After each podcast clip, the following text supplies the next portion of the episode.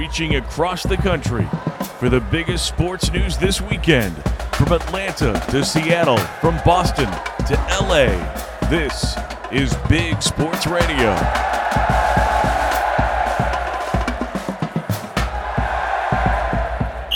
Let the games begin. Larry Smith, Brad Sturdy, Mike Cagley. Uh, we are off and running here on Big Sports Radio. Um, boy, we have got so much to talk about. Later on in the hour, the Danny Sheridan is is going to join us, and we can't wait to get his thoughts.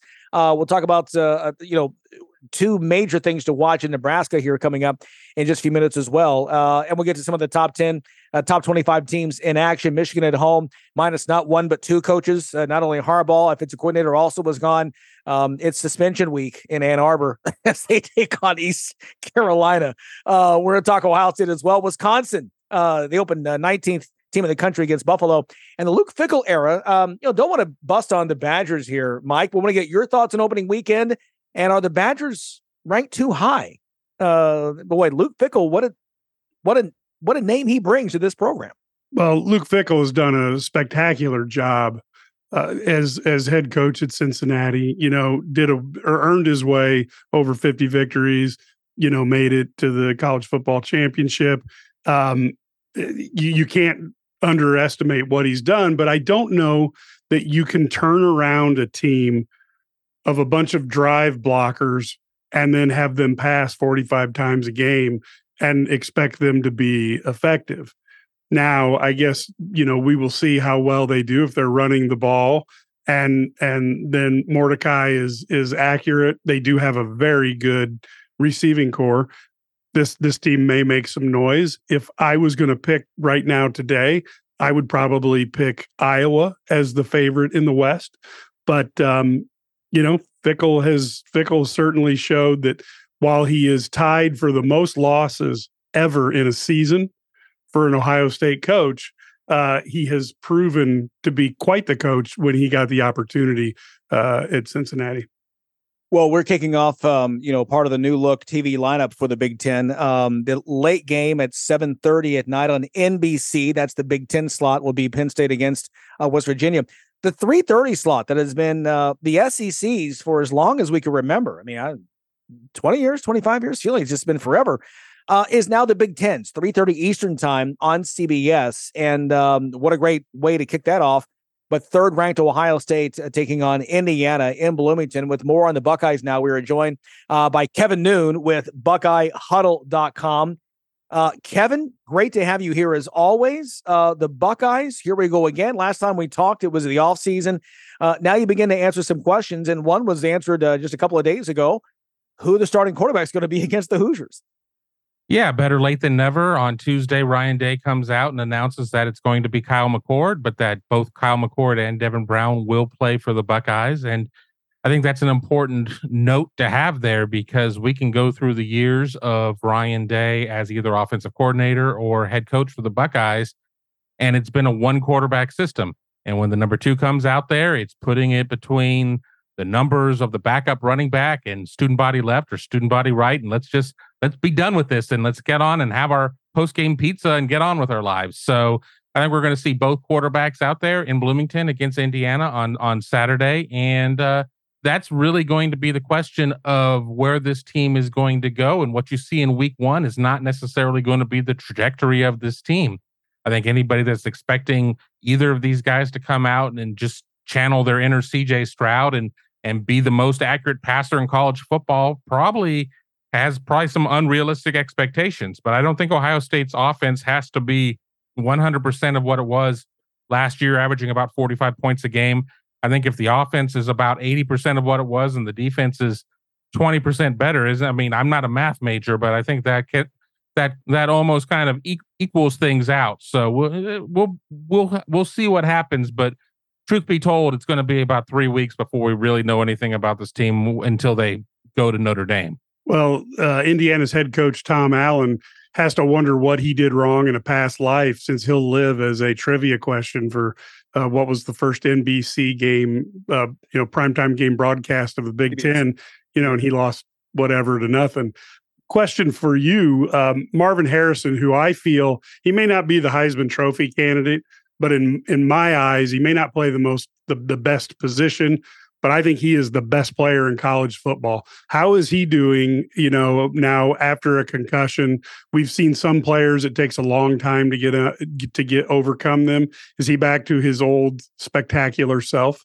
Yeah, he's had he's had from January to here into September now to to get over that. Obviously, took a vicious hit that somehow was not targeting, and I'm sure my email is going to get hit by people. It's like, will you let it go already? I mean, it it, it, it was. I don't blame you, Kevin. I I, I felt the same. We're way. with you. We're with you.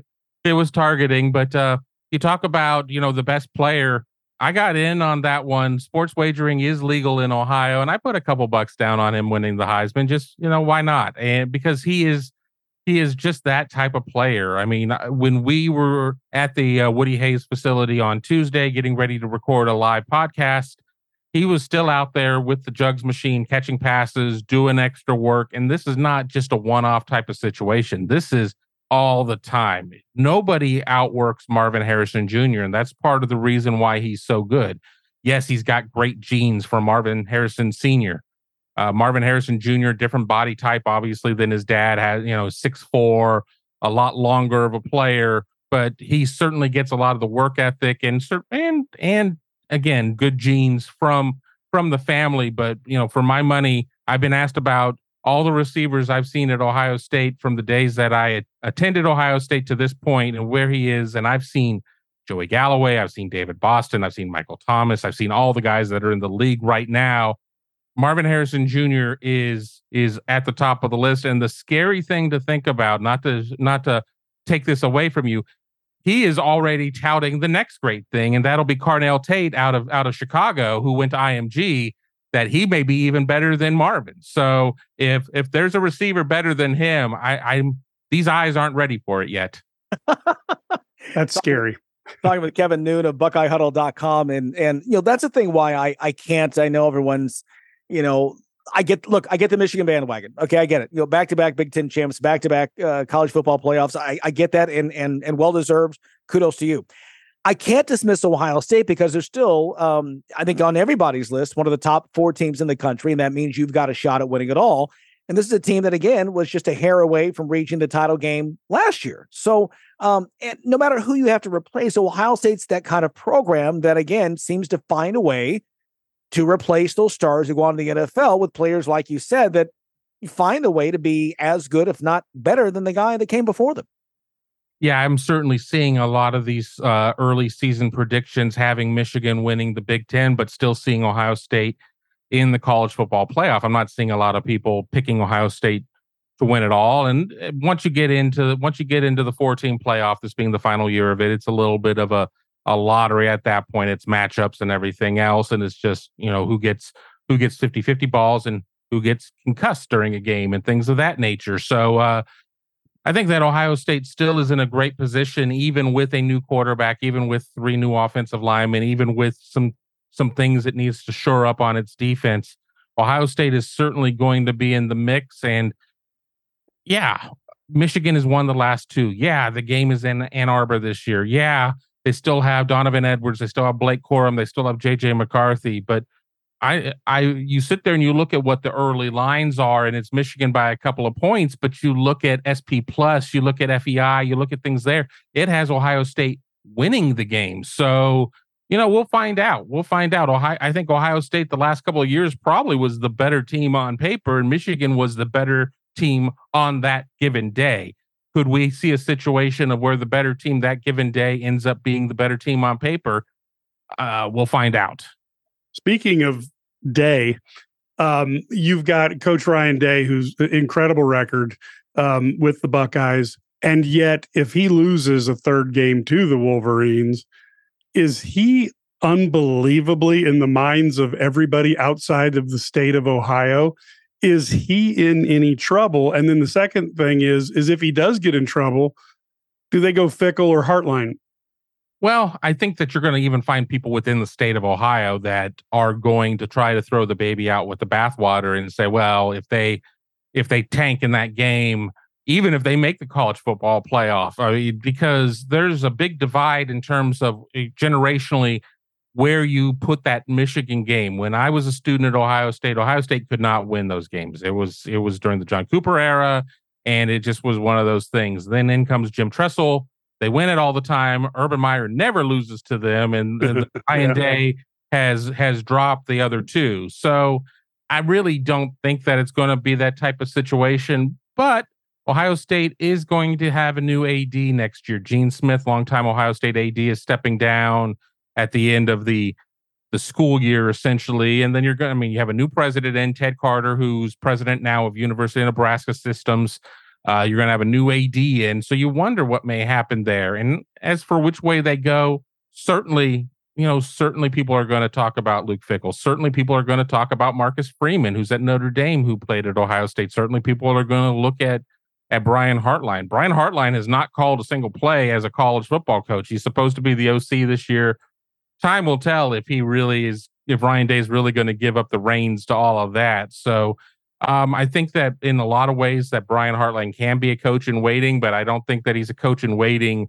for a job that would open in this scenario in 2024 certainly do want to you brought it up and i did want to get your thoughts because we have not talked about with you here on the show since gene smith made his announcement um, you know this is someone who not only has been a, a major major influence obviously on Ohio State athletics, but around the Big Ten and even in the NCAA. I mean, this is somebody that um, you know, I, I, I was trying to when when he made the announcement, when the announcement came out, I was trying to think of an athletic director who is as respected as Gene Smith.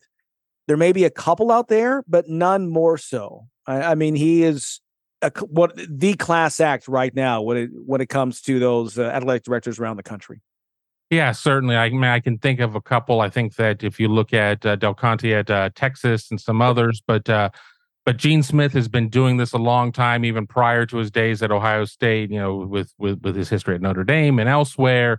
Gene Smith has watched Ohio State maintain the largest athletic department in the nation, 36 varsity sports competing out there, just an incredibly large budget. I mean, just an incredible amount of building on campus with facilities and they're going to be the critics that are going to be like, well, he mishandled how Ohio State handled the TAT five situation and not taking a suspend or not taking a bowl ban in 2011. Did that cost him a shot at the championship in 12?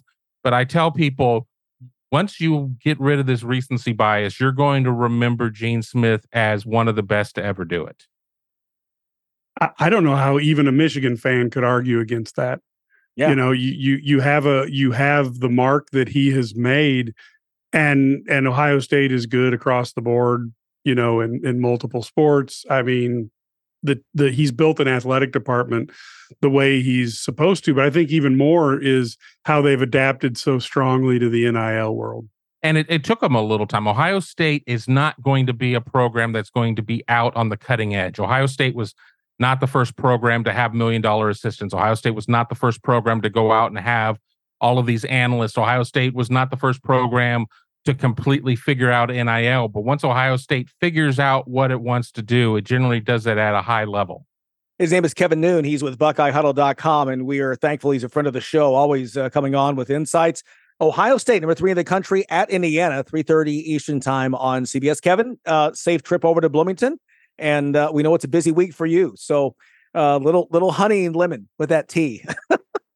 that or that or maybe I'll just get myself a hot toddy or something like go. that. I, I need something a little more leaded. There you go. A little bourbon never hurt anybody, baby. All right, Kevin. Thanks. Enjoy the games this weekend. Kevin Noon again, uh, Ohio State. Check out his stuff on BuckeyeHuddle.com, the place to go for Buckeye sports. Still to come again, uh, it's uh, two things to watch for Nebraska, possibly a world record. We'll talk about that as well as again the great Danny Sheridan is on the show here in the next half hour. This is Big Sports Radio. Attention business owners. Have you filed for your employee retention credit and been approved? Are you now waiting for your refund check from the IRS? Instead of waiting months to a year plus, how would you like to get your ERC money in about 10 days? Now you can. With ERCmoneyUpfront.com, we help business owners that have filed their employee retention credit and been approved to get their money faster. If you're getting between 75,000 and 5 million, we could get you up to a 70% advance on that money in about 10 days. To learn more about how you can get your ERC money faster, call this number right now. Speak with one of our funding specialists and have a text sent to your cell phone with details. 800 279 0419. 800 279 0419. 800 279 0419. That's 800 279 0419. This is not a loan product except in California. An offer is not available in the state of Massachusetts.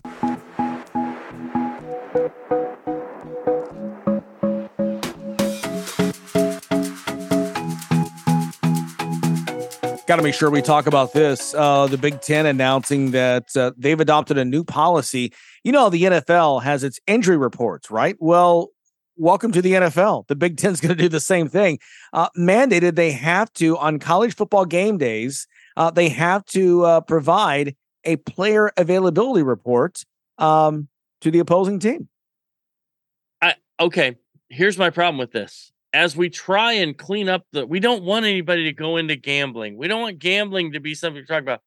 This is about gambling. Yeah. It's just that simple. And we can so at the same time you're trying to make sure there's integrity and there's none of these there's not point shaving and we're hammering Iowa and Iowa State uh, for gambling things. We're going to make sure we have an injury report so the gamblers know exactly who they're betting on. Doesn't there's it's not congruent yeah, it's not congruent, but you know, let's face it, the the NFL is the world's biggest money making machine. And so if you want to keep those revenue streams going to college football, the injury report is going to be a great way to do that because then you have your interested parties feeling like they have their best chance to make some dollars on it. Now, I still think even with the injury reports, I don't think the casinos uh, and the books in Las Vegas are going to get any smaller. They're not going to they're not going to lose any more money, but it'll certainly make the gamblers feel like they're they're having a better chance. Yeah. Yeah. Well, and right now it's not as robust as the NFL report, but as uh, one story that I read talking about this, uh, the uh, writer of the story had a great comparison. Said, you know, if you give him house a cookie, he's going to want a glass of milk. So uh, it feels like it's on it's on the way. Um, really sobering study that uh, saw on ESPN.com this week. A study that finds um, that 40% of athletes who died before 30, 40% of them uh, had CTE, the degenerative brain disease um, CTE that has been uh, found in uh, in athletes. Too many athletes. This is really sobering. Um, again, these athletes dying way too young, and to find that this was a factor in many of them. Yeah, it's it's really this this whole study when you when you think this is uh eh, about it was a neurology study and when you see all this stuff, I mean you see the depression, uh the apathy, um even the ones that were it was as prevalent, even the ones that didn't have CTE, uh, suicide was the most common cause of death in this cohort. It's man, it's um it's it's sobering and I just uh, it's sad. I mean, I don't know other any other way to put it. And you hopefully our advances in equipment and different things and safety measures will alleviate some of this moving forward. But man, this is this is um I don't know. It's hard it's hard to read this and feel good about these contact and collision sports. Yeah, it's it's tough, you know, um 152 brains um is definitely a smaller study size, but thankfully there aren't a ton of people who fall into this category where they they pass away this early. Um, it just goes to show you, you know, the brain is a very very uh, unique organ, and you've got so much of the body's energy to keep it going. And when you have that type of contact, whether it's helmet to helmet, boxing glove to jaw, um, you know, soccer ball to head. Uh, it's it's clearly not good for people to get the brains jostled that much. And if this show doesn't prove anything, um, you know, it should show people that Brad and I have played a lot of sports and probably too many blows to the head are not good for you. But um, I, I, I don't know I what you do. remark, Mike. Exactly. I don't know what you do because these these sports are incredibly fun for people and um, it's obviously not everybody um, so I, I i don't know what the answer is because if you if you outlaw any sport that the head gets hit I, don't, you know, it takes a lot. I mean, badminton's not going to be a huge sport across the world. I, I, I don't know what you do about this. Yeah, the study conducted by Boston University, they uh, they did an examination of 152 brains, according to the story, that have been donated. Um, if you're wondering, okay, I know you're saying Larry, Brad, Mike, put this in perspective. Um, over 40% of the uh, young people, the athletes who died uh, before 30, 40% had CTE. Overall, the general population has less than 1% uh, of CTE. And so that's just how devastating this is. The good news is that this is uh, thanks to Dr. Uh, uh, Omalu. If you ever saw the movie Concussion, Will Smith played him in the movie. Uh, but he is a real life person. He's written a series of books on this. Unfortunately, he chased this down. Uh, and now actually we're studying it to try to, as Mike point, Mike's point, to try to figure out what, if anything, can be done to try to mitigate the damage and the sports that so many of us enjoy. stay with us. Much more to come after this. Packages start at $29.99 a month with signed agreement. Restrictions apply. Speak to a representative for complete offer details. See Vivint.com for license details. Terms and conditions apply. Homeowners, if you're looking for the best in home security and smart home technology at a price you can actually afford, we have great news. Now you can get Vivint's award winning home security systems starting at about a dollar a day. U.S. News and World Report has recognized Vivint as the best professionally installed home security system of 2022 too. And right now, you can get Vivint's home security technology for about a dollar a day. Plus, get free professional installation from a licensed technician. Protect your home and loved ones for as low as a dollar a day. Call right now for your free home security consultation. 800 613 8053. 800 613 8053. 800 613 8053. That's 800 613 8053.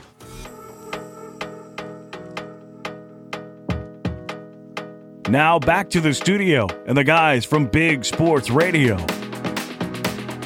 Hey, uh, all about Nebraska this week. First, let's talk volleyball. How about that record? 92,003 biggest women's sporting event crowd in world history. Guys, this was special. This was really cool.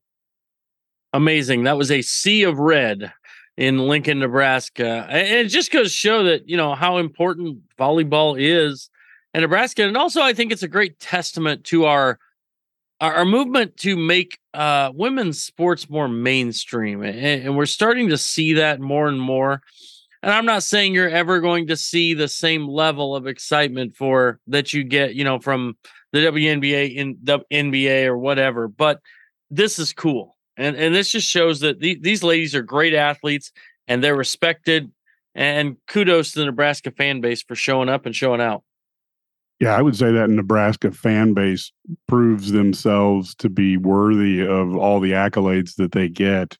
Um, and and I'll tell you, it was it was amazing to see the football team you know actually get or the football program get out outdrawn by the uh, women's volleyball. And and boy people look on top of it all you know it wasn't just a stunt because it looks like people were having a great time. Yeah yeah.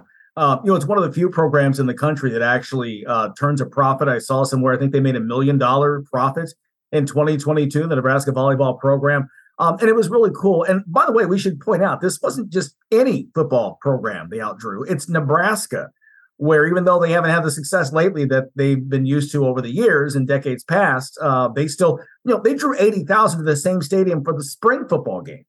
And yet 92,003, and they set the record uh, again, uh, biggest in the world. It was really cool. Um, not quite as cool the next night as Nebraska football made its um, uh, debut uh, game one of the Matt Rhule era. Boy, it was a snoozer of a first half. Uh, Nebraska then taking the lead and then coming up short uh, in the end at uh, at Minnesota. It looked like the same Nebraska team. Find a way to lose at the end. I mean, you know, you, you you're up ten to three. You look like you're in control. Minnesota hadn't scored, and then all of a sudden, you know, uh, Minnesota scores on. By the way, that catch by the Minnesota wide receiver, the toe mm-hmm. drag. Yeah, the toe drag was fantastic. And then, but then Nebraska goes down. Looks like they're going to march in, get a field goal attempt, chance to win the game, and they throw a pick. And next thing you know, they, they lose. And this just, I mean, this is Nebraska football, though. I mean, this has been they they've been on this side of it for many years now. They just find a way they can they compete and find a way to lose these games that they can win, and that's why they are where they're and that's why they have a new coach in Matt Rhule. Now, I, I think he'll fix it. I do think he'll fix it, but well, what a scary prospect it is for the Nebraska fans, though. They they're they are seeing the same behaviors out of a out of a very experienced and and much more talented coach uh, and they get the same luck going on now you're right brad it's it's early but you know for a for a nebraska fan they have to be in a very delicate position right now well and and especially to your point mike and you took the idea right out of uh, right out of my mouth it was a year ago in ireland they were leading 28-17 rolling right along over northwestern and they found a way to lose. But Brad, I agree with you. Uh, Matt Rhule, when you look at where he's been in, in, in the college ranks, Temple and Baylor, they started out slow. Uh, and the question is, look, how long does it take to change a culture? Um, you know, how long does it take to to get guys to believe uh, you can finish out a game and play 60 minutes um, the right way and get the win in the end? Yeah, I, I, think they have to learn how to win. It's the same, regardless. You, know, you can have a new coach, but it's the same players. And if they weren't winning before, it's not like suddenly they there isn't. I was talking to a coach about this actually today. This is a great one, and, they literally said, "I can't do magic." You know, it has to. Players make plays at the end of the day, and it's just that simple. You got to get the right guys. Yeah, I, I, think it's it's going to be a real challenge, especially when the X factor is is while he's trying to get this team educated and and you learning how to win. Hey, here comes USC Washington, and Oregon.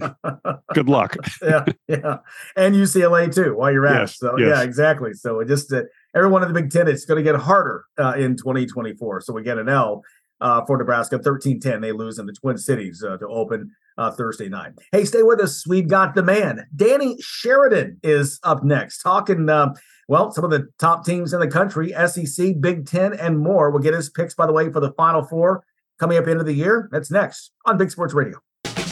You're listening to the Big Sports Radio Network with Larry Smith, Mike Cagley, and Brad Sturdy. Well, we are excited now to be joined by uh, one of the legends, uh, college football man, experts, analysts, insider, you name it. Danny Sheridan is on the show. Danny, how are you? Larry, great, and it's good to see you again. And I'm sorry you can't see my mugshot. well, I've got the image of you in my mind um, from our, our, our, days at CNN many, many years ago, more years ago than we that we want to count. Um, right. great, great to have you on the show. Listen, I want to start with um, with SEC. Um, you know, the big question this week, everyone's talking about. Um, you know, we've got two-time defending champion Georgia, not Alabama, Georgia, um, national champs, and going for the unprecedented three-peat. Um, you know, boy, they've got things rolling down there, but one, they're in the SEC. Two, they've got some new personnel. Um, how hard is this going to be for them to try to come back and, and win three in a row? Well, first of all, my humble opinion, Georgia is better defensively than they were last year. Wow. Offensively, I would also say a little bit better, except for the most important position. And you know that's Larry, that's Carson Beck. Yeah. Uh, they're loaded. They're, again, overall, they're better than last year, which is scary then you couple that with an easy schedule. They dropped, I believe, they were supposed to open or second game Oklahoma, something like that. And the uh, SEC said, no, you can't play Oklahoma. We'll let you play Ball State. Thank you. but but yet they let Alabama play Texas. So hell, I don't understand what's going on. But yeah. yes, Georgia's loaded. Uh, I do think they'll lose a game this year. In fact, I'm not convinced, but if they they they should have lost to Missouri. The 31 point favorites, Larry. And my right. point is, it's not they're bad. This conference, and you know this, Tony knows it. This conference is the toughest conference from top to bottom. Vanderbilt lost 26 games in a row, if I remember right. And what do they do? They upset Florida and they upset Kentucky in back to back weeks. Yeah. Here's Missouri, a 31 point underdog. I think beating Georgia by 10 points, middle of the fourth quarter. Yeah. Then the Missouri coach decided hey, I'm just going to run the clock and upset them. No, you should have kept doing what you were doing. Anyway, they lost by four, and they definitely lost. When I say they definitely lost, they should have lost to Ohio State. The kid missed a 50 yard field goal. Why am I saying all this? Because you can only get up four times a year in college football if you're a good team where you play 100%. Georgia's ready for Tennessee, and I could go on and on, but they were not ready for Ohio State. They l- looked at Ohio State, and I don't mean to ramble on about Ohio State. My point is the conference is so balanced. And when they overlooked Ohio State, hey, we're at home. Look at Ohio State. Those clowns lost by 23 points at home to Michigan, overconfident. Then Kirby got them all together, said we should have lost that game. TCU beat Michigan. Michigan beat Ohio State. You know what Georgia did. That's one of the games they got up for. Anyway, the conference is scary. I think it's won, well, I know it has four titles in a row. If the Big Ten won two titles in a row, you'd hear all the national, they're great, you know, retire the trophy. They want, the SEC has won, Larry, 13 out of 17 national championships in football. And I think we, excuse me, I think we won four in a row in baseball. But anyway. Sounds that sounds about right. And you're right. The answer to your question is they're going to lose. I think they'll lose the game. They'll be in the playoffs, and uh, they'll either lose during the regular season, possibly during the SEC title game. Georgia. Yeah, um, and and you're exactly right. You you take away the Marvin Harrison injury, Ohio State maybe wins that game. I mean, you know that's just how the ball bounces. But you're exactly right. I remember being back in the Fiesta Bowl back in 07 when Florida upset Ohio State and Heisman Trophy winner uh, Troy Smith, and that began this great run that, that they're on right now. So that's Georgia, uh, Alabama. You mentioned Tennessee. It's been a while since we've talked about Tennessee as being in that upper echelon. Um, but boy, Josh Heupel, he's got him back in a hurry. He's done a great job, but it's nice to do a great job with Hendon Hooker, just like at LSU with Daniels. Really nice. And what's so funny and ironic that I like to remind Tennessee fans is you would have never beaten Alabama without Hooker. No, you know that mm-hmm. unbelievable athlete. And I don't know, and they would have been in the college football playoffs if Hooker hadn't gotten injured. So, what is my point of the conversation when I want to punish Tennessee fans? Hey, what? How did Hendon Hooker arrive in Tennessee? And they go, I, who got who bought him? You know, bought him the coach they fired. They got rid of, ran him off, and you ought to put a statue up there because you're never going to be that good again. And this, you've got a great coach. You're only as good as your quarterback, and obviously surrounding talent. But if you don't have a quarterback in this league, you're in big trouble. And that was a garrulous answer. But uh, Tennessee definitely treated the former coach wrong. They ought to pay him more than he. They ought to pay him ten million dollars. Again, I cannot tell you how excited. How Tennessee was like the dreg of the SEC. They didn't even want. It's like I could tell you a hundred jokes, but we don't have time about Tennessee that I do in my speeches. They um, they just said, you know, we've had it. We can't win. And then Hendon Hooker comes along, courtesy of the other coach, and you and you got a very good coach. And now Tennessee thinks like, hell, they've been they lost 16 out of 17 to Florida. I don't know how many they lost 16 in a row to Alabama. I could go on and on. But yes, they're on the up. This year, I'd say Tennessee will lose three or four games. I don't know how good Milton is. No, he looked good against Clemson in the uh, Orange Bowl, and he's not a bad quarterback, but he's no Hendon Hooker. Yeah, yeah. You mentioned quarterbacks. Uh, Alabama still. I don't think they've chosen theirs yet, have they? Have I missed that? Did Saban pick somebody? Or uh, I mean, can you go into a season with without a, a main guy and, well, and win? I didn't mean to interrupt. It's a great question. First of all, he doesn't announce until like get ten minutes for the game. Right. The game. That's number one. Yeah. And he and he tells he intimidates the press, which I love in a sense that he goes, "Don't ask me about my quarterbacks. They don't ask him." But it, and that's Alabama this year. They're going to be favored every game. They got all the big boys at home except for A and M. I see Alabama. I think they're one of the best four teams in the country, but I see them losing two, maybe three games, which would be a, not a shocker to me. It wouldn't be, but they're just again, it's just too talented. The SEC, and if they had a quarterback I really believe Alabama would go undefeated. By that, I mean if Bryce Young were there. And I know they had a great team last year, but trust me on this one, Larry. They're loaded just like Georgia, except at quarterback. Georgia has a much more experienced quarterback and probably a better team man for man. But if you don't think Alabama's going to have a frightening offensive line, running backs, tight end, wide receivers, you never even heard of him. The kid that I can't think of who you know, De- DeVonta Smith. Yeah. I never heard of him. He's a freshman. Next thing I know, in the championship game, he's catching a 50 yard ridiculous pass from Tua to upset, well, not upset him, but to beat Georgia. Yeah. So they're loaded. We all should have Saban's problems, Kirby Smart's problems. you can go on and on. Then you throw in the transfer portal. Unbelievable. It's it's it's amazing. Hey, I want to get to um, you know, uh, boy, the portal is one thing, but I, I do want to spend some time talking about um, college football expansion. Um, certainly, you know, Texas and Oklahoma uh, making their announcement a couple years ago that they're going to jump to the SEC next year.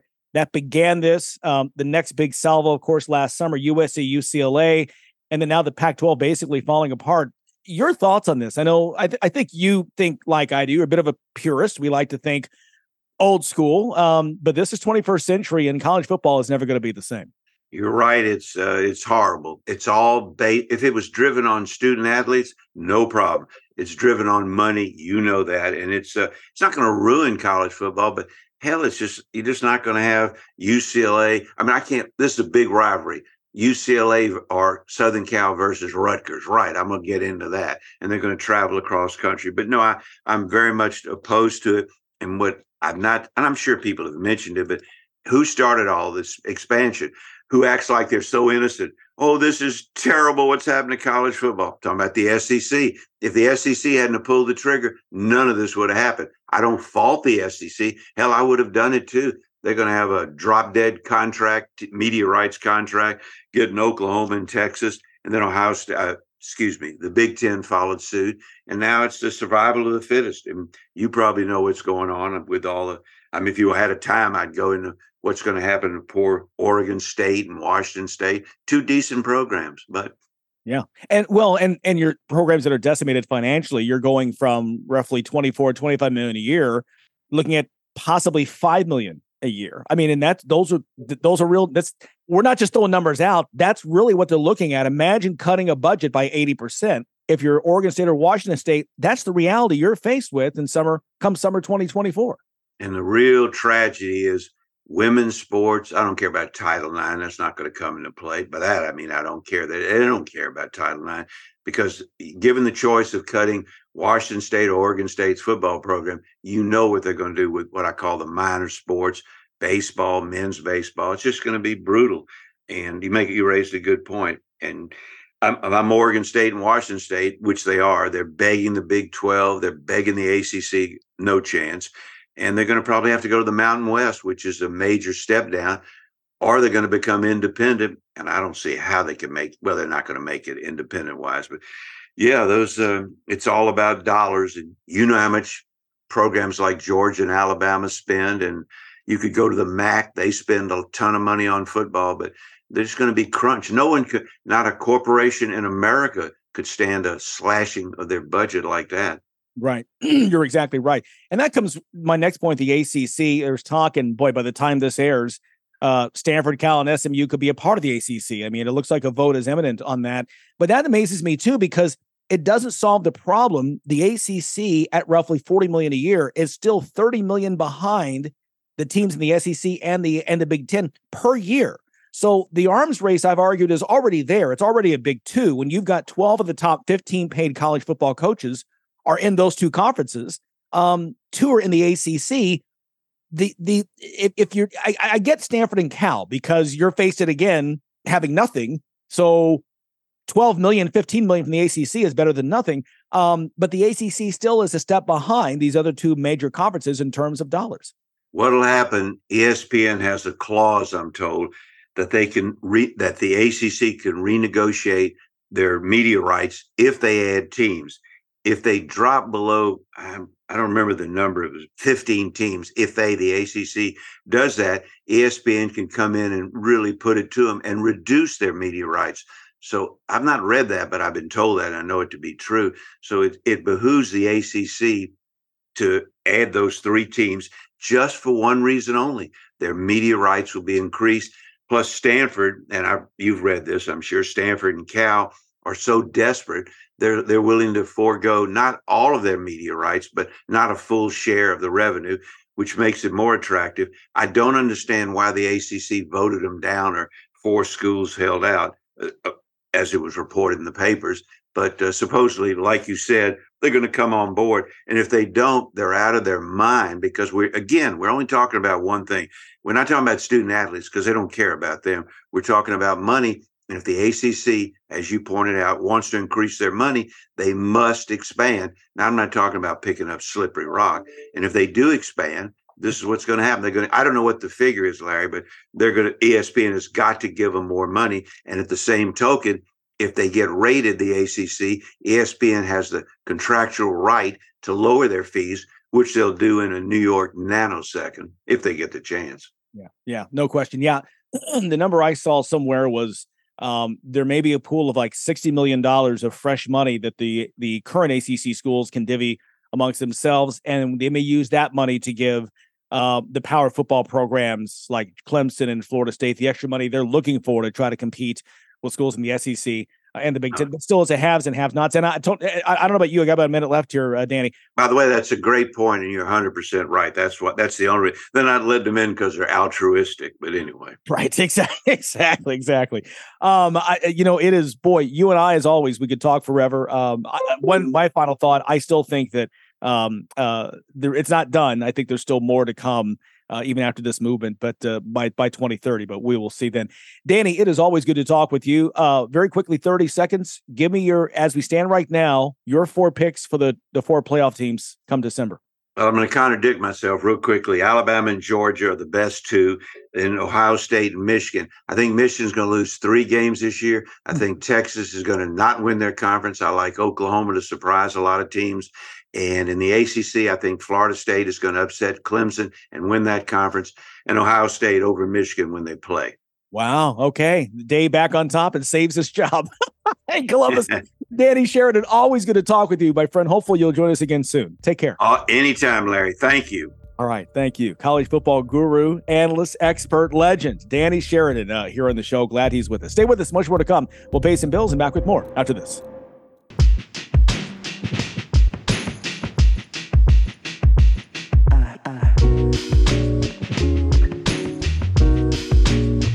Well, just when you thought it was safe to peek your head back outside and look at the college football landscape, more boulders being thrown. Um, the ACC expansion deal, it appeared uh, dead on arrival just a couple of weeks ago, but all contraire, all contraire on Montfrere, they're right back again um, with horrible French. Stanford, Cal, and SMU. Um, you know, by the time this airs, because you do record it early to get it to our affiliates, um, could be a part of the ACC. There's some serious conversation now that they think that there were four teams that voted against it. They can only have three teams vote against it, and it appears that um, one of the schools that voted against it the first time around may have come around to voting in favor of this. So we may have um, another co- bi-coastal conference in the ACC come 2024, getting Stanford, Cal, and then taking SMU here's my thing for the ACC schools. It actually makes a little sense because they're going to get the because by adding the school, they get more revenue, and they don't have to give all out all that revenue, so they get a little bit more. I don't understand why, like SMU, they've got their own money stream, whatever. I get what they're trying to do. Cal and Stanford, they must be desperate because taking like seven to ten million dollars a year for the for the next you know X number of years and then still being locked in to this ACC deal, even if they get a full revenue, they're still so far behind the Big Ten and SEC schools in money. It's it's staggering. So I don't know. It's just like a panic move, right? I mean, just like we don't we don't know what to do, so let's try this. It's really wild. Yeah, I, I don't I don't understand at all. If I was Stanford and Cal, and I'm going to go with a deal that that hooks me in until 2036. I, I might go to the Big Ten and and just say, look, we'll go, you know, give us give us a third share or something like that until you renegotiate in 2030 and you know then i'll be a full member and making a ton of money. I, I don't get this you know take a, a, smaller amount and then be hooked in for another 13 years or whatever 10 years. It's just insane um, and and like you mentioned, Brad, they're going to sign the SEC and the Big Ten are going to sign another contract before the ACC even comes to the table. And if you thought all you were seeing was, you know, elbows and posteriors, um, you, you aren't even going to be able to see them. They're going to be so far ahead of you in the race. And I, I don't, I, I really don't understand what they're going for, especially when you look at the Big Ten with its research side, and and mm-hmm. Stanford and Cal would both be in the top five research facility, uh, you know, universities in the Big Ten. Might even be like one and two, one and three. I, I think personally that just makes a lot more sense to me than than trying to go to the ACC. But obviously, these guys know more than I do. Here, here's here's my take. I think they went to the Big Ten. The Big Ten said, "We don't have any cash for you. You've already made our play." Oregon and Washington, the extra deal. Sorry, we got nothing for you. I think they went to the ACC and they made their pitch, and they initially said no. Then they went to the Big Twelve. They already know the Mountain West is waiting. That's only five million a year. So their options were go independent, where you get zero dollars. There's nothing, nothing there. You're not going to. You the brands aren't big enough to support you, and your your athletics go away go to the Mountain West and get 5 million a year, or you go to the ACC and you get from 7 to 12 million, which is not ideal, maybe get up to 15 million. Um, you are still so far behind the eight ball, there's no question. But I, I think they feel this is their best play. You know, Stanford's endowment is like 37 to 40 billion dollars. So borrow against a billion and go to the Big Ten and say, we'll be there for free for this contract and and borrow that billion dollars from the endowment and then be a full member in 2031 you'll still make more money than if you went to the acc yeah I, I, think from a monetary standpoint you got every year they're losing money. They're losing you know yeah. you know 80 million dollars a year is going to be the thing at some point and, and when you're losing that much money every year even if you get this new contract in 20 whatever 36 or whatever it's going to be you're still going to be a, you're going to be like a billion dollars behind at that point in yeah. in revenue.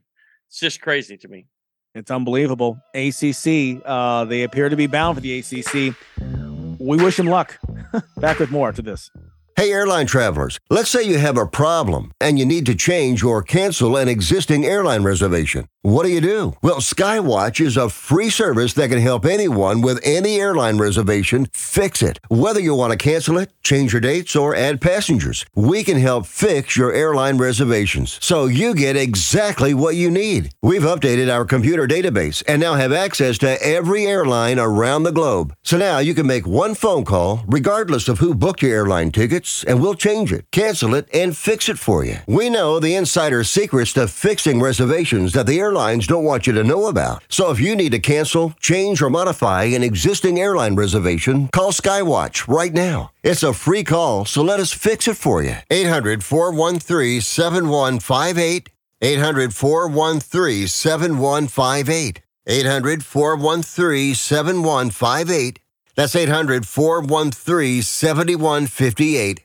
Do you know someone with a drug or alcohol problem? Get help right now. Insurance may cover everything. Stop the drug and alcohol nightmare. Are drug and alcohol problems hitting you too close to home? Get help right now. Insurance may cover everything. 877 927 3380. 877 927 3380. That's 877 927 3380.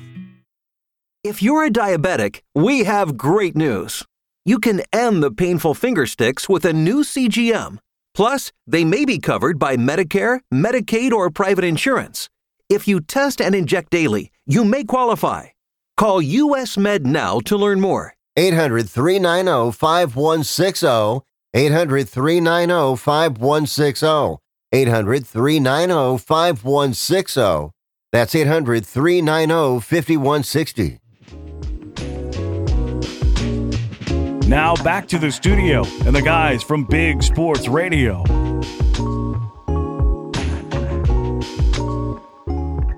Guys, I don't know if, if you guys saw it, but how about the Little League World Series?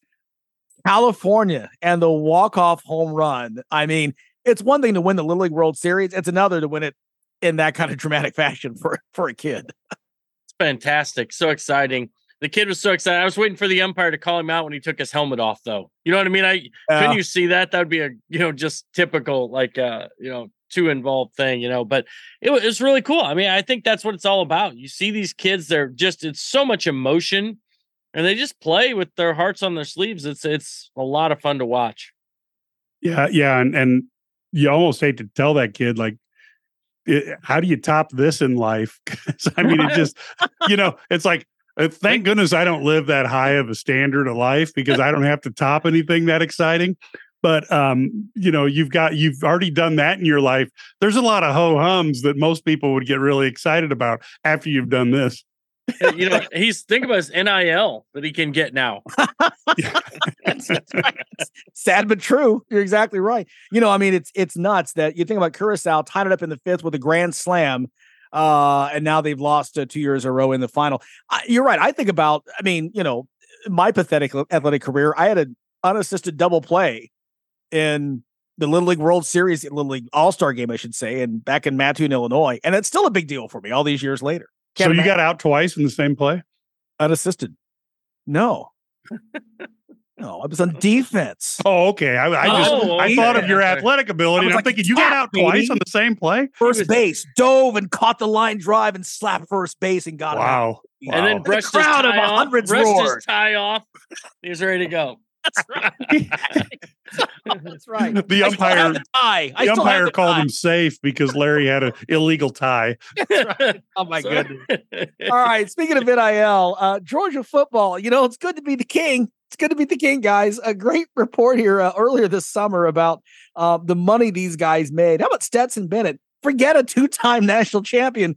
$1.3 million in NIL money.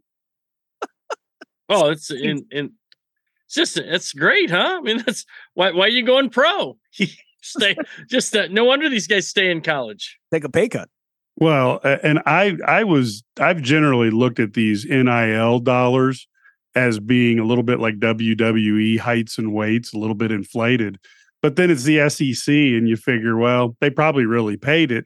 But eh, you know, the bottom line is, is uh, you can, you know, money you get what you what you pay for, and and uh, looks like Georgia paid for a national title. That's pretty good.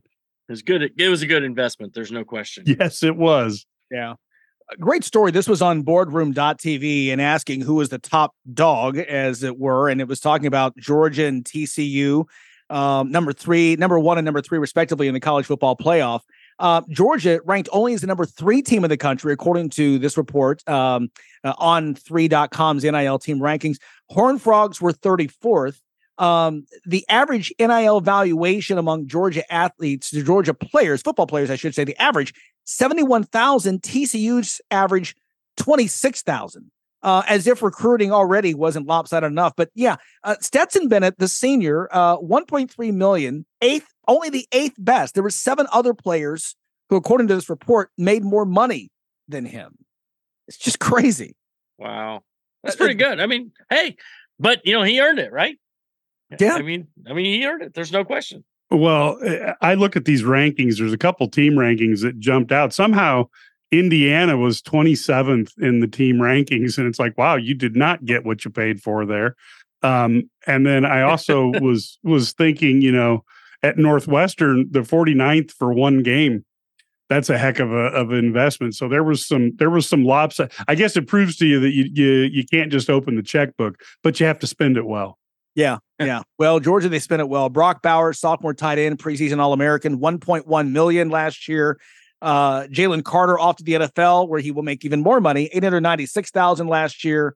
Uh, Christopher Smith, 671,000. I mean, again, these aren't, you know, these aren't small company CEOs and their bonuses. I mean, these, these are some, some of these guys aren't can't even legally uh, uh, drink. Not even 21 legally. Well, well, you know, they they don't have to. They they save money. They don't have to spend their money on alcohol. Good Are- deal for them. are they old enough to legally lend for interest? Because some of these guys could Oh, start their own banks. Oh, Mike, you're giving them ideas. They're- Now, if they're in the state of Iowa, where they're spending, they're gambling with. their Well, money, yeah. right? So- and, and then there's that story. So uh yeah, NIL Coach Campbell is watching his team disappear. As it is crazy. It is crazy. Hey, it's we've got magic. time out. Top of the hour, much more to come. Stay with us.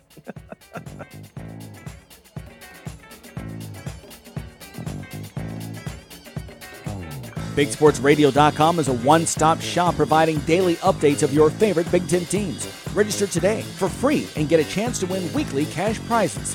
Details at bigsportsradio.com.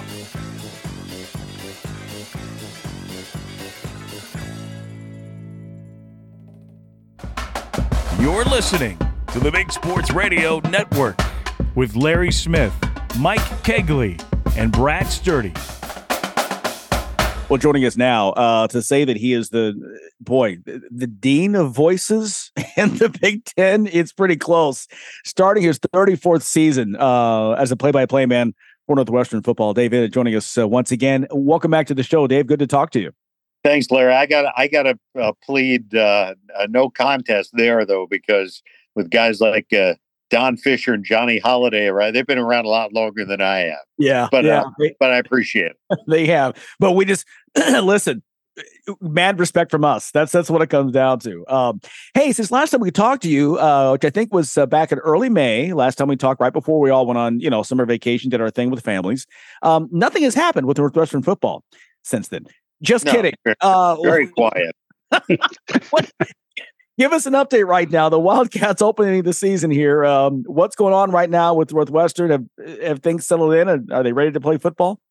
Well, I think they are. I think they're they're they're more than ready to play. I think um, probably just being back on the field has has kind of given them a a chance to to focus on that, to focus on getting ready for a game, and with with all of the uh, the talk about the program, with being in the spotlight all summer, uh, you know, I think it's it's been a, a change for the players that they I know looked forward to, and I think probably the same for the coaches. I mean, it's a pretty much a new staff with a couple of holdovers, and I think that uh, they uh, they didn't expect what they would find themselves in, and and uh, I think to get back on the practice field for fall camp, I think was something of a, a chance to just zero in on getting ready for Rutgers uh, this weekend.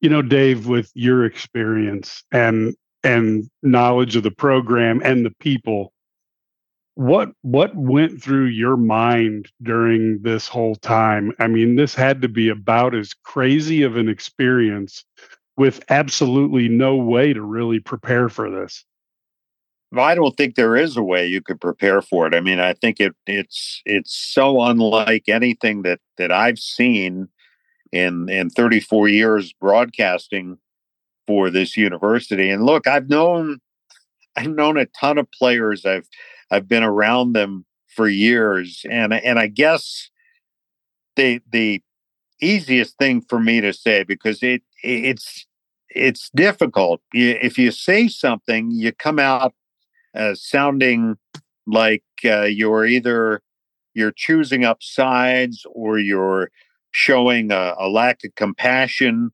for people who uh, say they they were victimized. I, I certainly that you know would never want to do that. And uh, but but the story is going to play out in courtrooms and in boardrooms with between attorneys.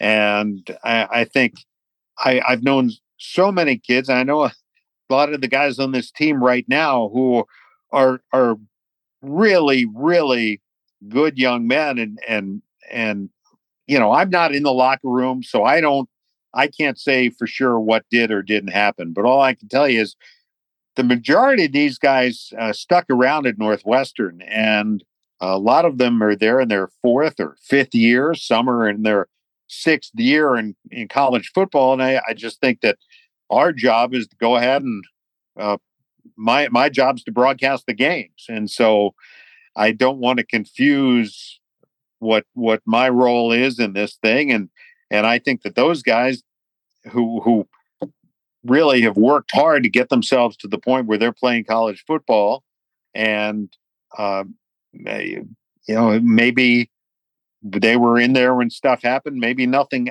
you know i i don't know but all i'm saying is they deserve the opportunity to go out and and have their games broadcast just like anybody else would and that's sort of the way i'm approaching it Talking with Dave Eanet, he's the play-by-play man for Northwestern football. Um, you know, it, how, how has this changed your preparation? I mean, you bring up a great point that your job is to broadcast the game and and and add color, explain what how the team is doing on the field. Of course, that does require research on your part in terms of the makeup of this team.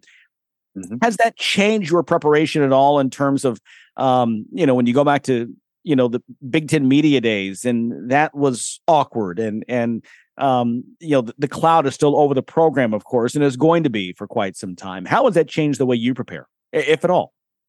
Well, I, would say the biggest change uh, for me, Larry, hasn't been so much the events as much as um, the the changes on the, in the staff. You know, I, I worked with Pat Fitzgerald for for so many years, 17 years as head coach. Uh, knew him well when he was a member of Randy Walker's coaching staff before that. Uh, knew him well when he was playing for Northwestern in the mid 90s. And so if I had a question about personnel or something coming up in, in the game, I shoot him a text and he'd get right back to me with the answer. And and obviously those relationships take a while to build, right? So um, I I think I'm I have a good relationship with Coach Braun. I, I don't know him that well. I'm not going to pretend to. Uh, and and it takes time, I think, to build that trust. But at the same time, I, I think the people around the program understand that uh, I have a job. My partner Ted Albrecht has a job to do to get ready for the broadcast. They're going to help us any way they can.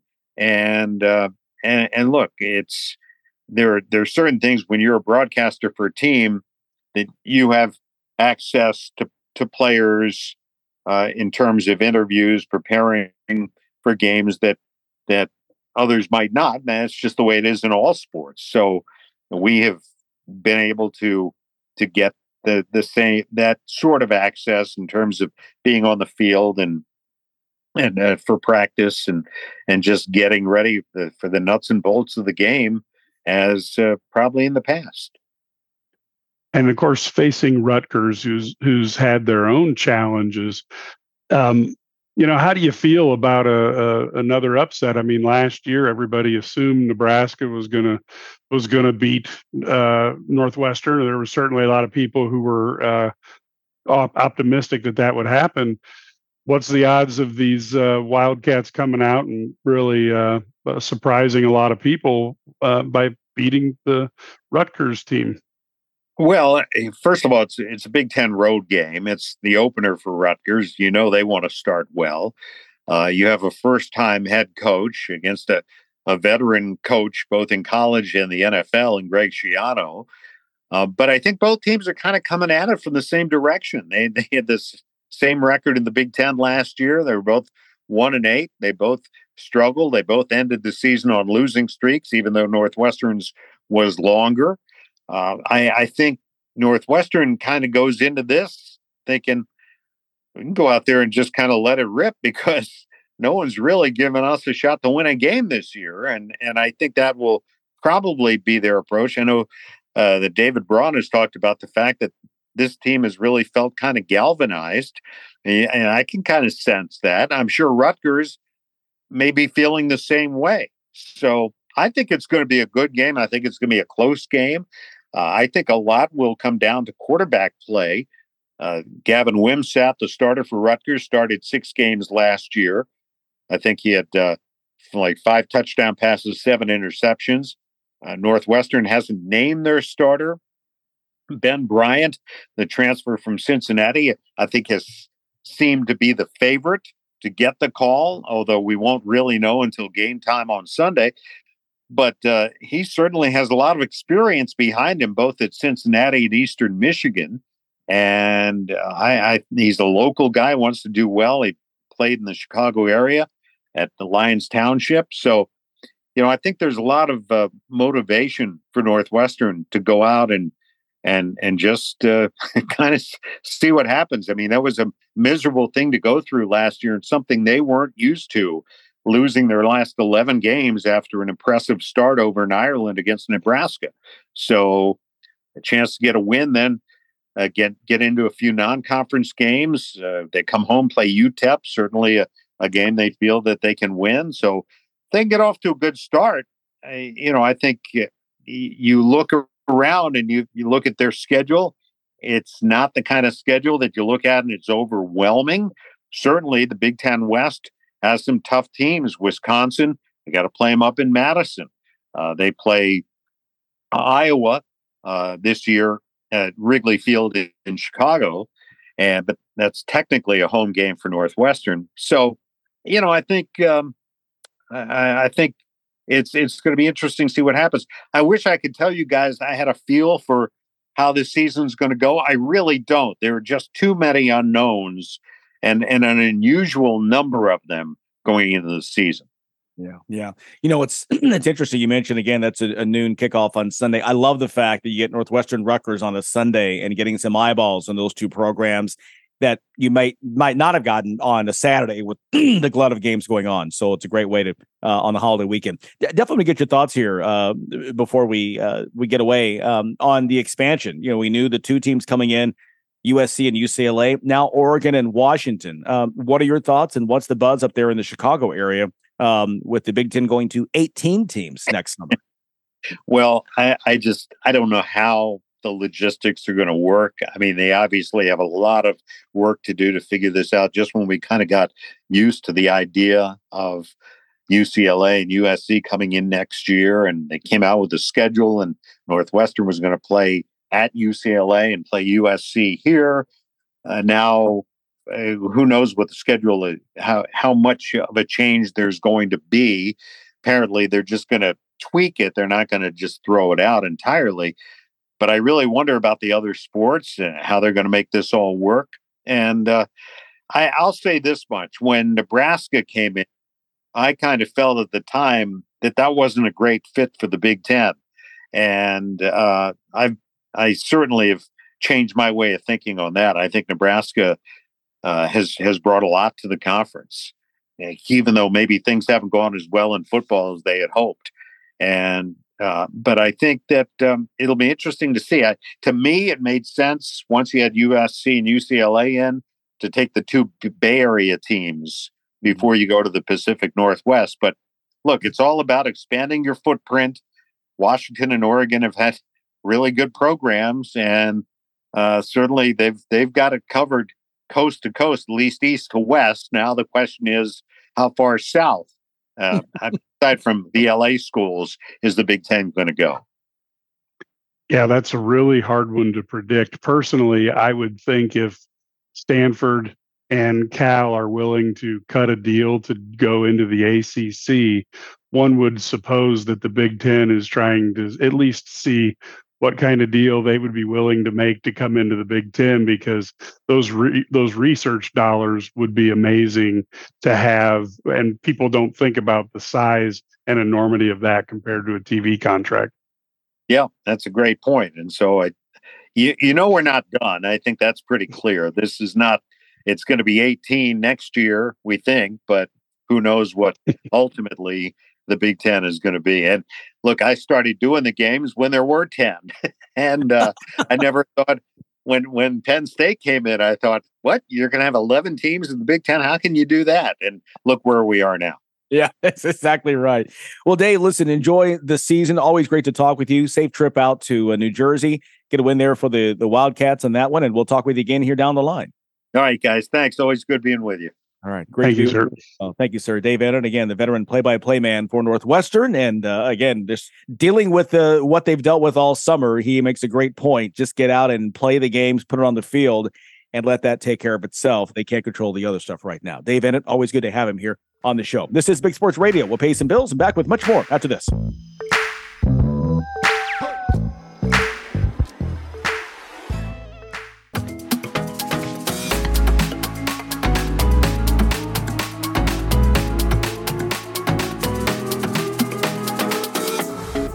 Back here on the show. Some other things that caught our eye. Um, you know, we want to.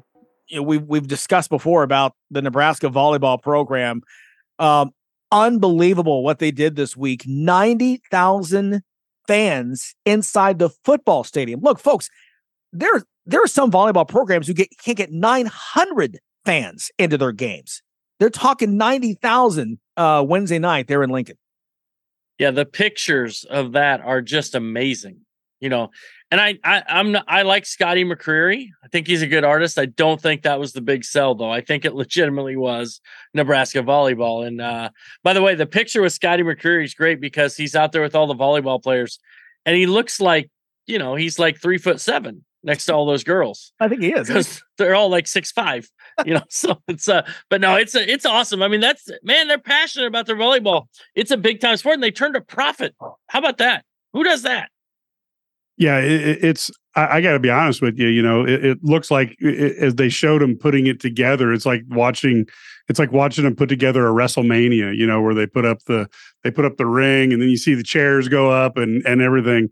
This is always wrestling. Always I know wrestling. this is going to be huge, though. I mean, and and I um I, I think it was fantastic to to watch that and and what an event. You know what an event. If you could pull this off, and Nebraska uh, volleyball showed what type of uh, attraction they have to their fans. And we also saw that Nebraska fans are incredibly loyal as well. Yeah, love to see on the uh, undercard, if you will, some other Nebraska universities uh, playing as well earlier uh, in the night. Um, just exciting and great for women's sports as well. Um, exciting night in, in Lincoln and well deserved. That program, um, one of the preeminent volleyball programs in the country, if not the uh, program right now. It's a great job by uh, Coach John Cook out there. Um, want to talk about a little NFL and some quarterback news here. Trey Lance, the big story. You know, you think about all that they gave up to trade up for this guy, right? He was going to be, they weren't sold on Jimmy Garoppolo as their starter for the future. Um, even though he, you know, gone to a Super Bowl, right? And didn't think he was the guy. Uh, they give up a ton to get him, to trade up to get him. And then here comes Mr. Relevant, seventh rounder Brock Purdy, right? Steals the starting job away. He was demoted to third string. Uh, Sam Darnold beats him out in camp and now traded to the Cowboys for virtually nothing. Uh, Niners didn't didn't play this very well. No, it's a this is a fleecing. Uh, they sent. I mean, you know, think about this. Uh, they moved up to the number three pick in the draft by trading three first round picks. I mean, this was like draft day if Kevin Costner couldn't have gotten any of his pick back picks back. I mean, this was like uh, the reality of draft day right here. And then the fact, then the the guy uh, Vontae Mack would have been really bad at football. That would have been the draft day. Uh, th- this would have been. So it was. uh It's just a complete debacle when you think about it. And and Mike, you got to be happy because Dallas actually got. I mean, it's like a good trade for Dallas. Even if he's not good, it's a good trade for Dallas. You know, I was thinking, why didn't they give a sixth round pick instead of a fourth? But that's Dallas. You know, um, you know. Here, here's the amazing thing: is the is the Niners gave up three first round picks, and and they they're making a stab at a quarterback they didn't know was good, and they, they thought he was good, but they didn't know. You know, um, and and they still, with, despite giving up those three picks, they still have probably the most talent in the NFC. How do you pull that off? I, it's you got to wonder. You know, you pick one or two different guys in there, and how good you know might they have won a Super Bowl since then? How do you really feel? Yeah, well, look, it, you, we don't have to worry about. There's a sentence I haven't had to use for 27 years: Dallas Cowboys and Super Bowl. well, there you go. And uh, why not just make it 28 while we're at it? Hey, uh, one also another. I think I will. Uh, and you probably will. Um, really hate this, and just want to again put out the best thoughts for a young man named Arik Gilbert, former five-star player, Marietta, uh, Georgia. He was just a phenomenal receiver, tight end, you name it, uh, player for a state championship team. Ran into a lot of problems on his fourth school right now at Nebraska, and um, was arrested a few days ago for breaking into a, allegedly breaking into a vape store and stealing sixteen hundred dollars um, worth of merchandise. So you know, Arik Gilbert, the talent he has NFL talent. Um, you know, there was some talk possibly of maybe some mental health things. And um, bottom line, it's one of those things. There's the other side of sports that we don't always hear about. Um, and it's it's uh, it's unfortunate. I want to get that out there. I actually did play by play of some of his games at Marietta uh, on the state playoffs level, and um, just wanted to again say, hey, Arik, we're all praying for you. Get things taken care of. Get on the field. Uh, you're out. You're outstanding. Hey, stay with us. Uh, we'll take a break. More to come after this.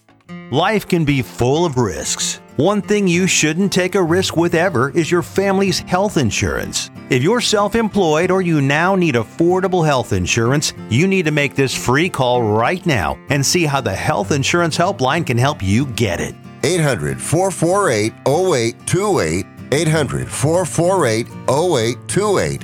800 448 0828. That's 800 448 0828. You're listening to the Big Sports Radio Network with Larry Smith, Mike Cagley, and Brad Sturdy. Hey, Kyle Christensen with Splash Sports with us now. Kyle, good to talk to you. Um, okay, NFL season's coming up. What kind of games do you have everybody to uh, to take part in?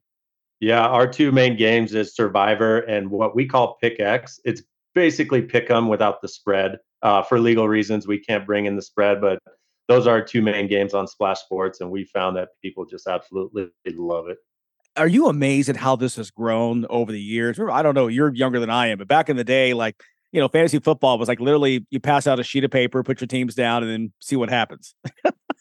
well, it's funny you say that. That's it's the number one request across the board from our commissioners. So we own Run Your Pool and Office Football Pool hmm. as well, and every commissioner is saying, "Hey guys, can you please handle my entries? I'm sick of the spreadsheets. I'm sick of like, you know, paying out in Venmo. So we finally listened to them, created Splash. We handle all of the what I call fuss of being a commissioner so that you can just play with your friends and and earn cash. But yeah, it's amazing. It's come a long ways, right? I uh, previously was at PointsBet before this, so just seeing the uh, game of chance in the sports book, and now like the uh, Survivor and and Pick'em contests and everything come to life. It it's really fun for a sports fanatic. You're in there and engaged on a weekly basis. It's so cool. It gets everybody involved. And I think it really that's a big reason why the NFL um, is you know one of the most popular sports, not just in the country, but but in the world. So okay, so you've got um, uh, Survivor and and and what's it? Pick Pickaxe. Pick It's pick, uh, pick them without the spreads. Right. Yeah. Okay. And how do people get involved? Yeah, just go to splashsports.com. Uh, you go in there, you'll KYC. We got to make sure you are you and no fraudsters are acting, uh, you know, with bad intentions then you sign up, deposit a little money, and you can go to our contest lobby. And uh, honestly, we got hundreds of games in there. Whether you want to go small, we got dollar entries. You want to go big, we got $500 entries with some big payouts. Uh, it's all up to you, but easy enough. Splashsports.com. Sign up and get in there and have a little fun. All right, can't wait to jump in. Kyle Christensen of Splash Sports. Hey man, we appreciate it, and uh, we I know you got more games coming up, so we'll talk to you later on this fall. Absolutely. Thanks, Larry. Okay, back to football now. Penn State, number seven team in the country, hosting West Virginia on NBC Saturday night. Shane Thomas, uh, he's the Penn State reporter for CNHI. Uh, Shane, give us an idea. Just um, you know, right now, this time of year, it's always exciting. Uh, what's it like right now in Happy Valley?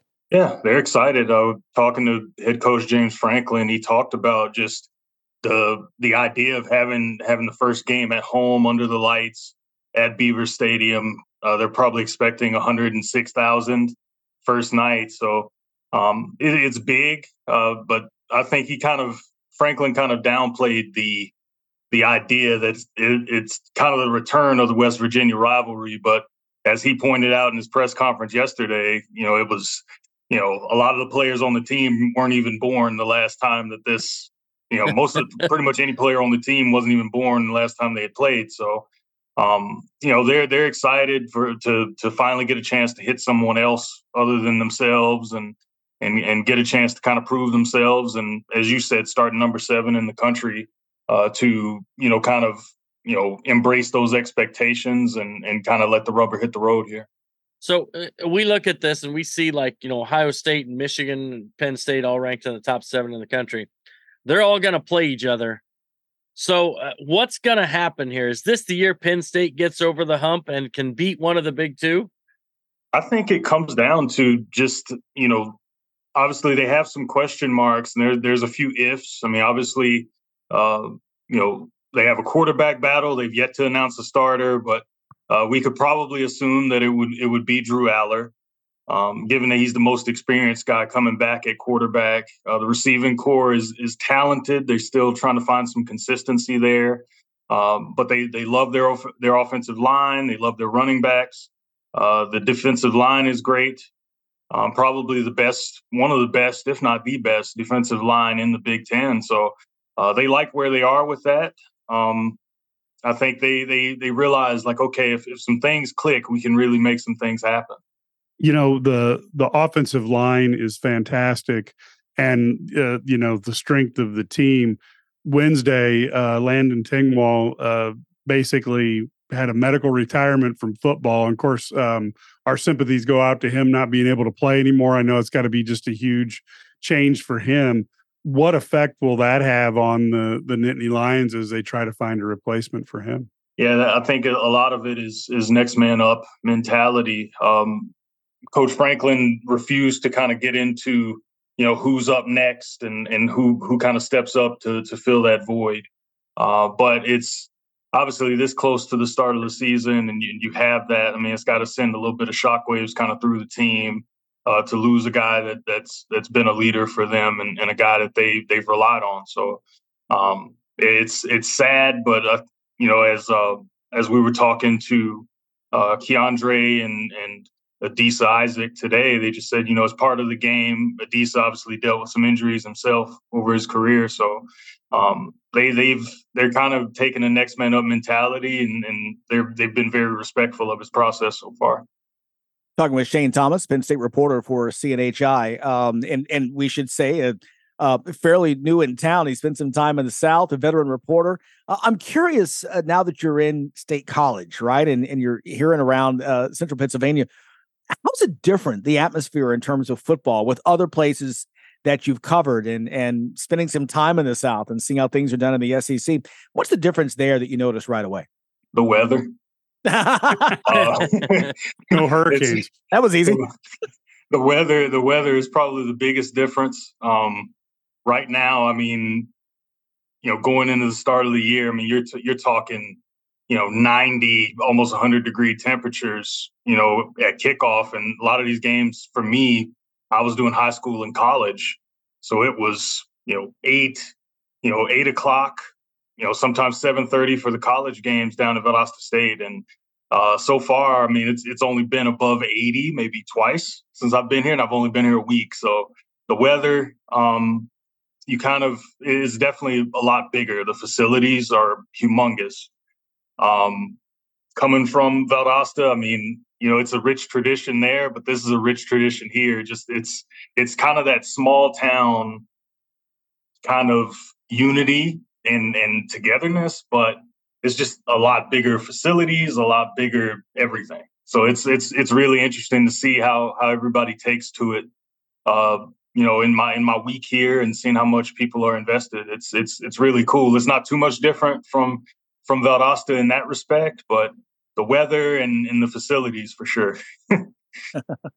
they have a you know the one thing about Penn State Happy Valley is you can't get there from here. It doesn't matter where you're at it's a it's one of those places you just can't get there. So, um, the, as you as we think about Penn State, uh, what's it? What is there? I, I guess for me, like looking at this first game against West Virginia, is there like a something you look for that that will be a key and it'll kind of tell you something about the rest of the season? Is there something you're going to key on in this game that will tell us more about them down the road? I definitely want to see uh, how how Drew Allar responds to being the guy. I mean, he was playing behind Sean Clifford last year, and um, seeing how he takes to that, and and and being the guy in front of you know starting in front of 106,000 people. Uh, first game of the year is kind of the immediate test. Uh, I think also you know how how he how he meshes with the wide receivers. They've been talking about consistency with that group. They've been looking for a a consistent third option in that group. And and so far they have a bunch of people that they're they've looked at that they're they're looking to rely on. But you know, it'll be interesting to see who actually kind of emerges from that group and and and who actually surprises. So I think just the offense and how quickly they can hit the ground running, and then you know probably the DBs as well, how they how they you know kind of rebound from all the turnover they had in the offseason you know, looking at it, it's it seems like um, Penn State seems to be almost pointing a little bit towards Ohio State. Do you think they're a better matchup for Ohio State than they are Michigan, or how do you how do you see that shape up? I've seen a lot of people predict uh, uh, Penn State over Ohio State. I or excuse yeah, I, but I have not seen many uh, predict Penn State over Michigan right now. I, I, would agree. I think I think they probably match up better with Ohio State. Uh, just looking at them at this point, uh, so far from all the people I've talked to, Michigan is kind of the game where they're not quite sure how that how that shakes out, just in terms of size, things like that. Um, the defensive line. I talked to Adisa today, and Adisa was just basically saying like we kind of already are coming into the season with a chip on our shoulder. We've heard some of the noise about how we're not big enough to deal with Michigan, and so it'll be interesting to see how how they respond to that challenge. But I definitely agree that they probably match up better with Ohio State, um, just based on talent and and what they have coming back. Getting some knowledge here from Shane Thomas uh, here on the Penn State Sports Spectacular. He's a Penn State reporter for CNHI. Um, you know, one thing we haven't talked about, and I know we're gonna we plan on getting into a little bit uh, more later on in the show, um, is that we've talked about Penn State losing uh, the all-time leading passer, Sean Clifford, who was there, I think, since you know 2008. Um, he was there forever. Um, you've got a couple of freshman running backs who were just outstanding last year, and I think that running game, I think, from a national perspective, I, am not sure they get the respect that that they deserve. Um, two guys back there who were really solid and um, really kind of changed the dimension of this team. And as Mike has mentioned, with the new rules in terms of the running clock, um, it could you know really make a difference uh, in the fourth quarter for the Nittany Lions. No, for sure, for sure. And I mean, both both guys, uh, Kaytron Allen, Nick Nick Singleton, they're on the Doak Walker uh, watch list preseason. Uh, both guys just had had tremendous years last year. I, I think behind that that offensive line and and being able to kind of set things up for the rest of the offense, I, I think they'll really be able to dictate some things, you know, from the backfield this season. And and with with two backs, it's it's it's interesting. It's um you know some people you're lucky to have you know a, a one good back. When you have two good backs and, and a great offensive line, that that kind of allows you to to kind of play with play with that that money a little bit and, and make some things happen. It, it, uh, talking about James Franklin, what what's his? I mean, obviously he's done a great job of bringing this program back to um, prominence. Um, but you know, I, I guess I go back to is it? It's not quite where I think Penn State wants it to be. I mean, they you know they have a history of winning national championships, and that hasn't happened yet. What, what's the what's the vibe around the program, around Coach Franklin, and what what he needs to do for this program? You know, from from the outside, you get the sense that people almost feel like it's a it's a bit of almost make or break in a way. I feel like they they feel like this year could be very telling, um, given that this is our probably the most talented team that he's had in, in quite some time, and definitely the highest ranked in quite some time. Uh, so I think they're not running from those expectations. Uh, just just from talking to Coach Franklin, uh, he's not he's not running from those expectations. If anything, he's embracing that and and saying like hey, you know, this is this is what's at stake. This is what we have to do, and it's just about trying to finish the job and and kind of take that next step from a team that has kind of been on the periphery of, of the college football playoff to, to making that leap and, and making their case to be there. Is there any game as you look at the schedule and the way it lays out for Penn State? Is there any game on that schedule that you look and you're like, oh, that could be the trap game because we know they're going to be sky high and ready to go for Michigan and Ohio State. Is there another team out there that could cause them trouble that gives you concern as a reporter? Oh man, I mean it's I mean any any any any game you have to look at that and, and just say okay, well, what do we have here? Like which which team can has the firepower to be able to do that? Um, you know, just looking at the schedule for me, I'm trying to pull up my notes here. Give me just a second. But, you know, I think honestly, you have to look at possibly, obviously, that, that Ohio State game is interesting. I don't believe Iowa in the whiteout is going to be much of a problem. But I think that first, the first road game, obviously, you want to get off to a good start there playing at Illinois. But um, just looking at, I mean, there's so many. I, I mean, I, I would have to just kind of look at it and and see here. But I don't I don't know necessarily if I know a trap game right off the top. But you know, anytime you go on the road, they have that game right after Iowa. And I think after after having Northwestern at Northwestern, I think that's interesting. Just because you're coming off of high adrenaline, you know, big game with 107,000 then you go on the road after that. You kind of want to avoid that letdown. So I think that's probably the, the pivotal game before you have the bye week in the second half of the schedule. He is Shane Thomas, Penn State reporter, CNHI. By the way, you can follow him on Twitter uh, at It's a Thomas thing. Love that. Shane Thomas. That's hey, man. Welcome to the Big Ten. Uh, welcome to the Sports Spectacular. And uh, don't be a stranger. We'll talk with you soon. Uh, thanks, guys, for having me. I appreciate it. Thank All you, right. sir. Shane Thomas getting the knowledge right there. Seventh ranked Penn State uh, at home against West Virginia Saturday night. More on the Nittany Lions uh, still to come here on the show. Keep it here.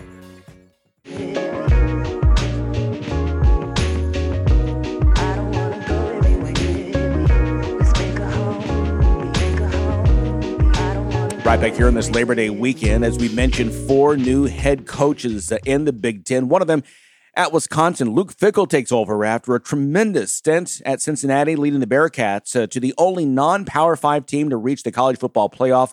Coach Fickell talking about uh, his 19th ranked Badgers hosting Buffalo this weekend. Uh, obviously, this is an exciting, exciting time for all, not just myself. I think uh, all of our guys, you guys know. I mean, game one is so unique in college football with the time that you spend, you know, preparing for one game and never having a scrimmage of any sorts or anything where you do anything with anybody else. So week one is always in, incredibly intriguing. Um, I think obviously in, in, year one, it's even more so, right? For me, for all of our players. I kind of said this morning, it's almost like, you know, Christmas morning. You're you're you're preparing for a lot of things. There's a lot of anxieties. Um, you're excited about it, but yet there's a lot of things that you just don't know from each other. So for all of us involved, it's really it's an exciting time. I'm kind of excited too to to actually get to Saturday. We're not ready that not saying we're trying to push the whole week by, um, but just to feel the buzz, you know, to be in the stadium, to you know all the things that you re- think you remember from the times of playing here until the first time of really playing here and recognizing some of those things. I know for me, that's that's one of those things that's on my list. I won't take much time to probably look around and enjoy it by any means. Um, but the excitement, the buzz, the feeling. Uh, curious to see how our students show up. If we can try to find a way, I heard to get them in a little bit earlier and, and start this thing off the right way. It is a two thirty kick, so it shouldn't be that early for them. So hoping that maybe there's some some newness to getting getting some things maybe adjusted up a little bit. That's a suggestion from our players. Um, but I think all in all, it's just that that ability to to really be excited about it. And then in my mind, for you guys, what does Saturday look like? Again, for us, it's about being able to play clean. Um, in week one, that's the things you you kind of study, right? The ability to play clean, those pre and post snap situations, to take care of the football offensively and defensively if you have an opportunity to have it, and then your ability to tackle um, with things that you don't get a chance to do nearly as much in all of fall camp. Never having a scrimmage of any sorts in college football that first week, those are the things that kind of you know, will leave me in particular laying awake a little bit on Friday night. Just uh, you know that that picture of being clean, that picture of taking care of the football, that picture of of tackling really well in week one. But um, we've got some work to do, uh, but we're excited about getting to Saturday.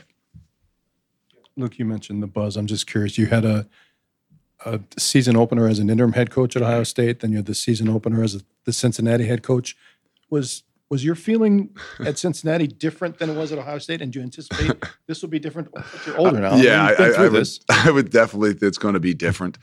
Um, in the first one, I couldn't tell you one second about what it was like. I mean, there was they're all whirlwinds, but it was who knows. Um, couldn't even tell you we played.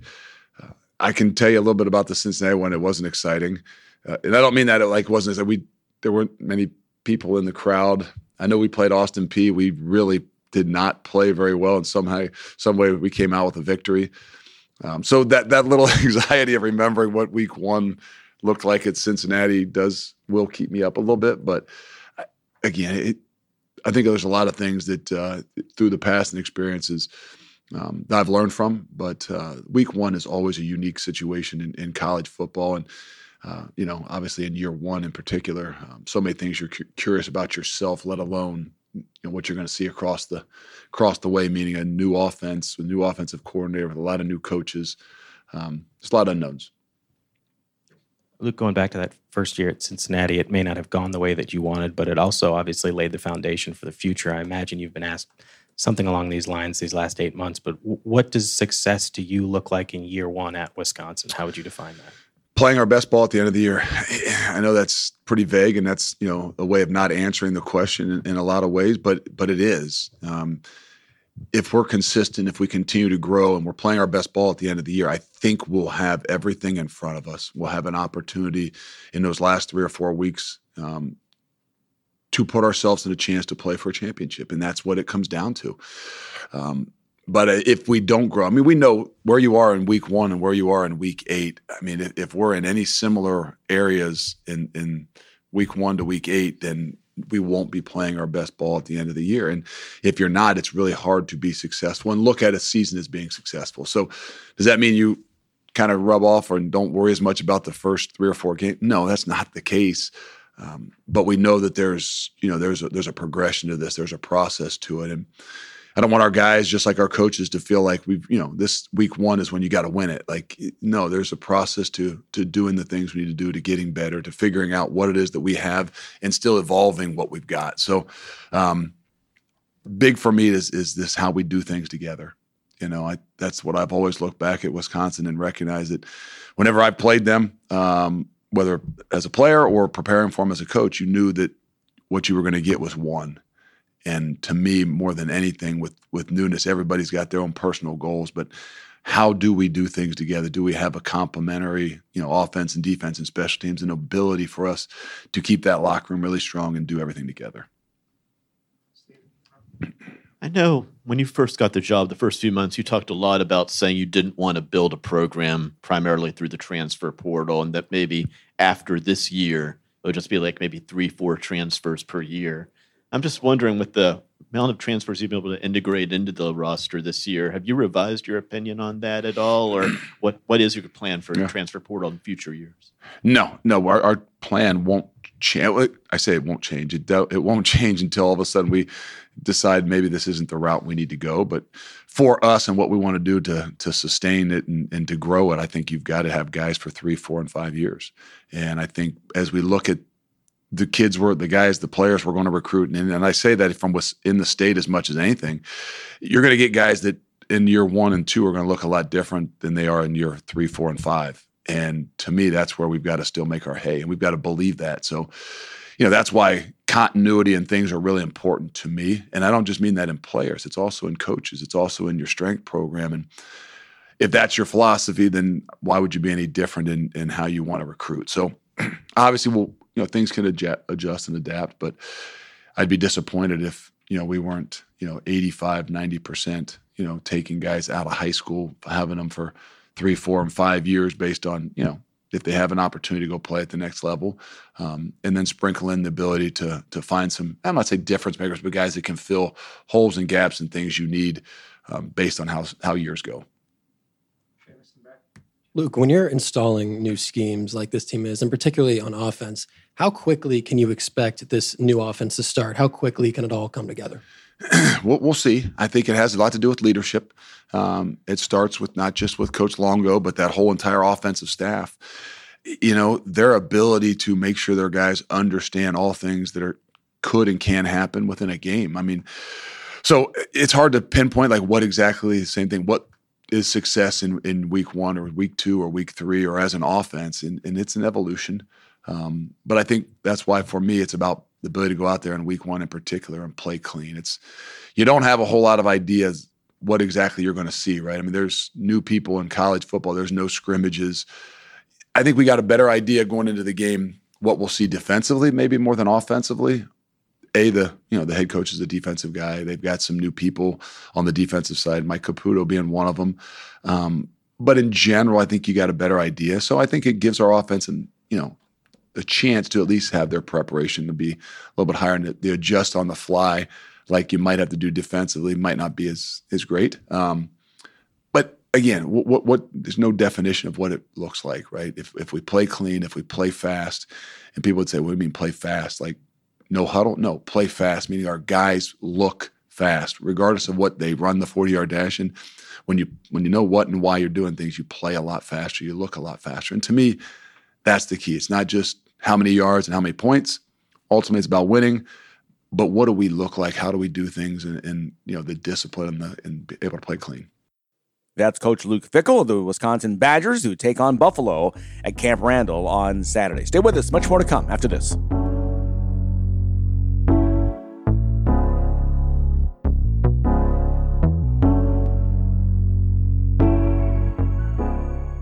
This ad furnished by Nesmith LLC. Offer not valid in all states or prohibited by law. Loans are subject to lender approval. See website for details. Honey, the credit card bill came and we're maxed out. Great. Maxed out cards, rent is due, bills are piling up. We just need some extra cash to help us get by. We should do what my brother did. He went to 27cash.com and got $3,000. With our bad credit, 27cash.com is different. They're one of the largest personal loan networks. They can help people with any type of credit get up to $5,000. I'm sure there's a lot of paperwork. Nope. My brother said it was fast and easy. He did it right from his phone. If you have a regular source of income, you can be approved for a loan of up to $5,000 in minutes, and your cash can hit your bank account as soon as the next day. Our lenders have millions of dollars to lend regardless of your credit history. Great news! I went to 27cash.com and we'll have our money as soon as tomorrow. Wow, that is fast. If you need extra cash, go to 27cash.com. That's 27cash.com. 27cash.com.